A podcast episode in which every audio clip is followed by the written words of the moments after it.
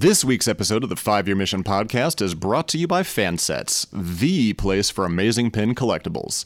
See all the pins and collectibles they have to offer at fansets.com and stay tuned for this week's special Five Year Mission podcast discount code. Fansets. We are Star Trek. All right, ready? Bye. Let me hear the chord. Bye.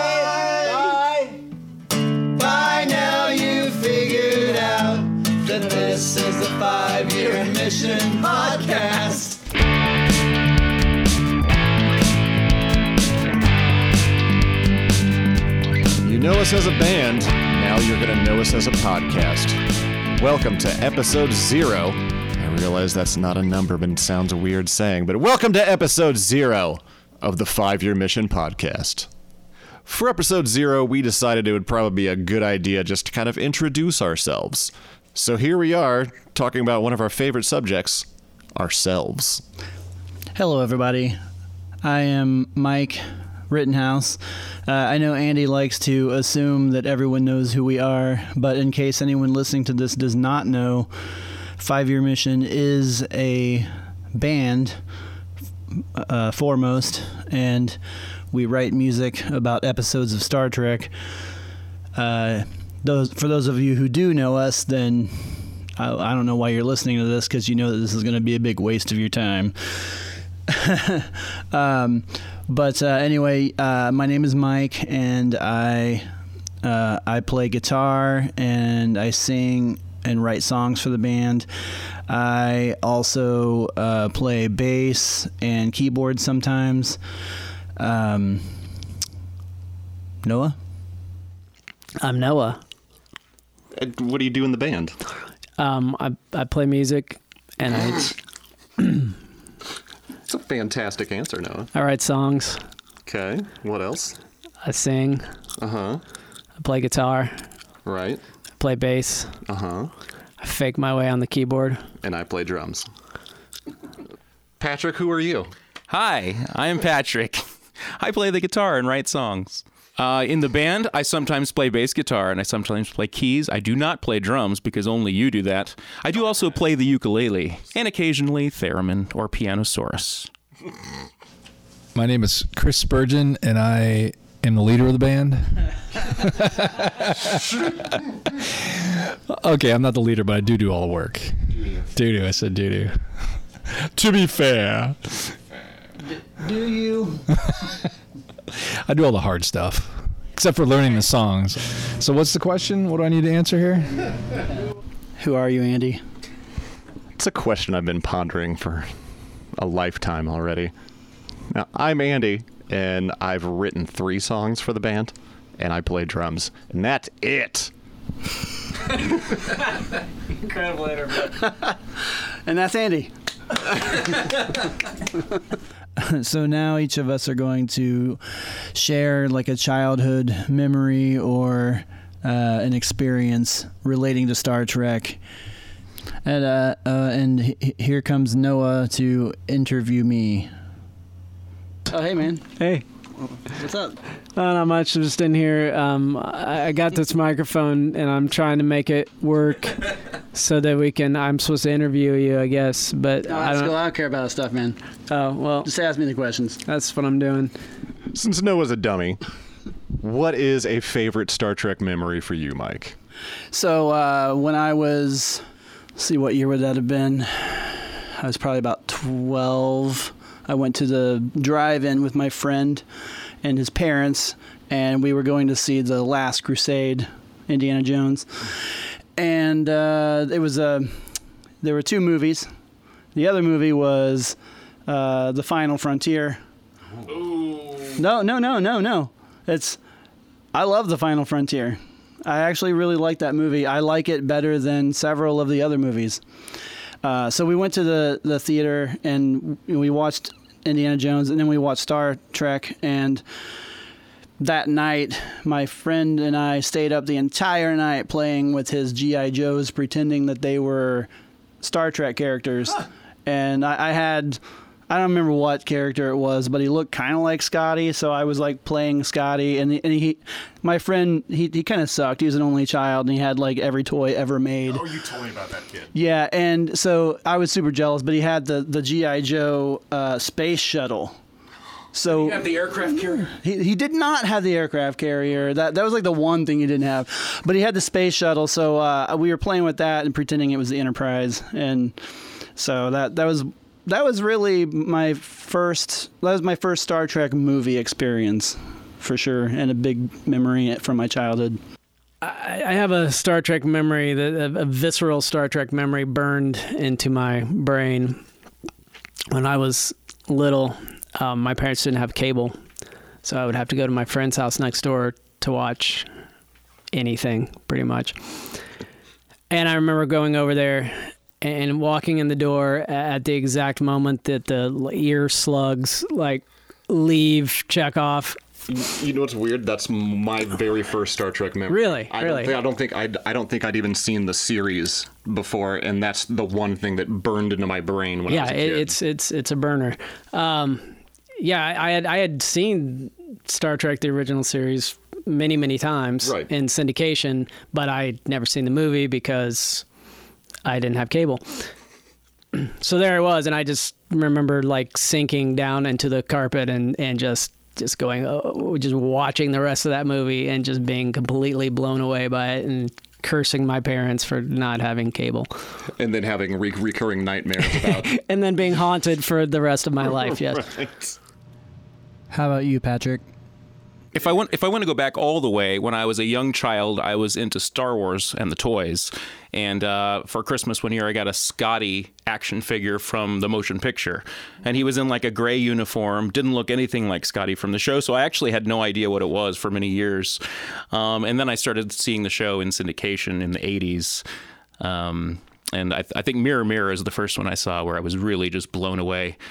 Um, and then I went to my first convention around uh, 86, and they were doing some uh, promotional stuff for the next generation. And so I got really super into that. And so those were my formative experiences. So, I didn't. I didn't get in this. I wasn't like in Star Trek when I was younger. I had a friend who was really into it, and so he would talk about it, and he would show like he had, you know, figures and all that stuff, and I would pretend like I knew what he was talking about because he was my friend, and I wanted to be able to share that with him. Not, you know, it's not like I'd seen a bunch of episodes. You know, I, I saw the movies as they came out, but I hadn't really seen the episodes so much. So I, you know, I can remember Wrath of Khan and you know the the Ceti eel, you know, getting put into Chekhov's ear, and that was horrifying. I think, but I think I actually saw four before I saw that one because it was the most mainstream, and I think that was when I was old enough where I could actually go and see it. Because I think Wrath of was like 82 or something like that, so I was like seven, you know, and so I was still a little young for that. I think when I started to appreciate it more was when, I mean, I was out of college and I went to Vegas with this same friend, and we went to the the Star Trek experience at the Hilton, and I got to see kind of the timeline that they had laid out and it just kind of became it just kind of congealed into a world i think for me at that time. And then you know i was i started appreciating it more then and just saw more of the episodes and but it wasn't really until the band that i really did the deep dive So, Andy, what what what does Star Trek mean to you? Is this how we're? Is this where we're going here? uh, Star Trek to me, um, it is basically it's an allegory, if you will, a space allegory, a sp- spagalegory. If you- no, uh, Star Trek has always been uh, very ahead of its time. It's always been very uh, politically motivated and lots of just morality tales, basically. And it's always just uh, been about a better way of life. And that's the whole idea behind Star Trek. I mean, besides, you know, some great action, some great writing, some great character development, uh, underneath it all, it's always been just a really great show with really great morals and teaches on stun. phasers on stun. Get out of here.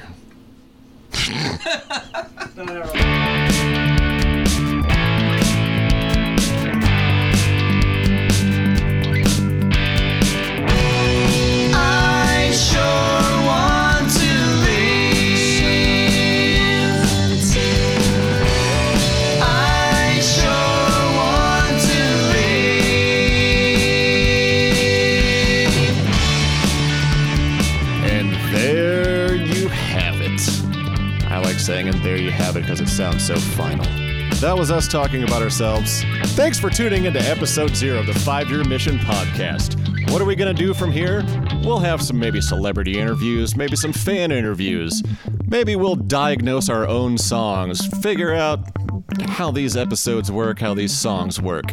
Maybe we'll do some one star reviews. Maybe we'll do some Star Trek roasts. Maybe we'll do a lot of other things. And we'll figure it out from there.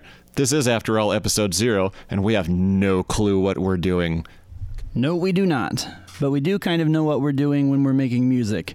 So if you're interested in that, you should definitely check out our YouTube channel or follow us on Facebook or Twitter or Instagram. If you search Five Year Mission on any of those, we should be the first thing that comes up. If you want to send us any kind of uh, messages or feedback on this podcast or our music, or just want to talk to us about anything in general, you can email us at fiveyearmissionband at gmail.com. Now tell them about our sponsor, Andy. This week's episode of the Five Year Mission podcast has been brought to you by Fansets. Whether you choose to wear them or display them, there is something for everybody, ranging from the Star Trek universe to DC to Harry Potter and beyond. An unbelievable 20 new pins from Fansets made their debut at STLV this year. Wish we could have been there. And they are all amazing, including the Women of Trek collector set, including Lieutenant Uhura, Dr. Beverly Crusher, Counselor Deanna Troi, Major Kira Nerys, Captain Kathryn Janeway, Sub Commander T'Pol, Commander Michael Burnham, the Borg Queen, and Edith Keeler. If you don't hear the name of a favorite female Star Trek character in there, don't worry, because this is going to be an ongoing series. As well as new autograph pins featuring Brent Spiner as Data and Doug Jones from Discovery as Saru. Each pin is personally signed and comes with a certificate of authenticity. These are not machine reproductions. All right, fansets, are you really going to make me drop all that money on a Doug Jones pin? I think you just did. And also new from Star Trek Discovery, all the season 2 episode pins from episodes 1 through 4, as well as the season 2 logo pin. New Trek Tech pins, including the Klingon Bat'leth and a TNG phaser rifle, as well as the new Star Trek Picard logo pin and a half Picard, half Locutus pin. On top of all that, the STLV exclusive Uhura pin sold out within mere hours at STLV. But good news for anyone who was not at STLV but wants to get one of these collectibles. Head on over to fansets.com anytime between now and August 31st at midnight Eastern and pre-order this pin. Fansets will only be ordering the number of pre-orders that come through by August 31st and they will be shipping by mid-October. After August 31st, you will never be able to order this pin again, so do it now. And as a special bonus to our listeners, if you would like to receive 15% off your entire order at fansets.com, simply enter the word 5 year mission at checkout, all caps, the number 5 at the beginning. This bonus code will be available until Sunday, September 15th, 2019 at midnight Eastern Daylight Time. Again, enter the code 5 year mission at checkout. Fansets. We are Star Trek, and we thank our friends at Fansets for sponsoring this week's episode.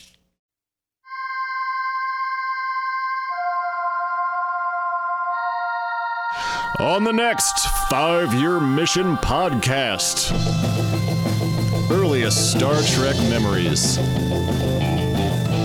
and favorite convention moments.